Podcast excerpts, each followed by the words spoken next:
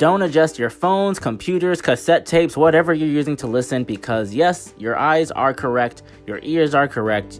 This is the second upload of the night because we missed yesterday, so I apologize. But welcome back to the Mickeypedia podcast, the wildest podcast on the internet. We're going to talk movies, TV shows, anything Disney, Fox. We can talk Fox now, Pandora, Star Wars. You think it, we'll do it. So, today's trivia question today is How did Walt's brother Roy propose to his wife Edna? How did he do it? Did he use a cell phone? Did he text it? Did he get down on one knee in front of Disney? How did he do it?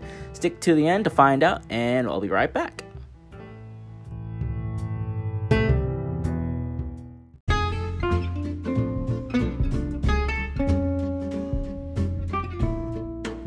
It's hard to imagine Disney ever giving away admission to the parks, but in 2009, they did just that.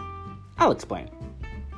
Give a Day, Get a Day was a promotion launched on September 29, 2009, and was formed to promote volunteerism across the United States and increase attendance at Disney.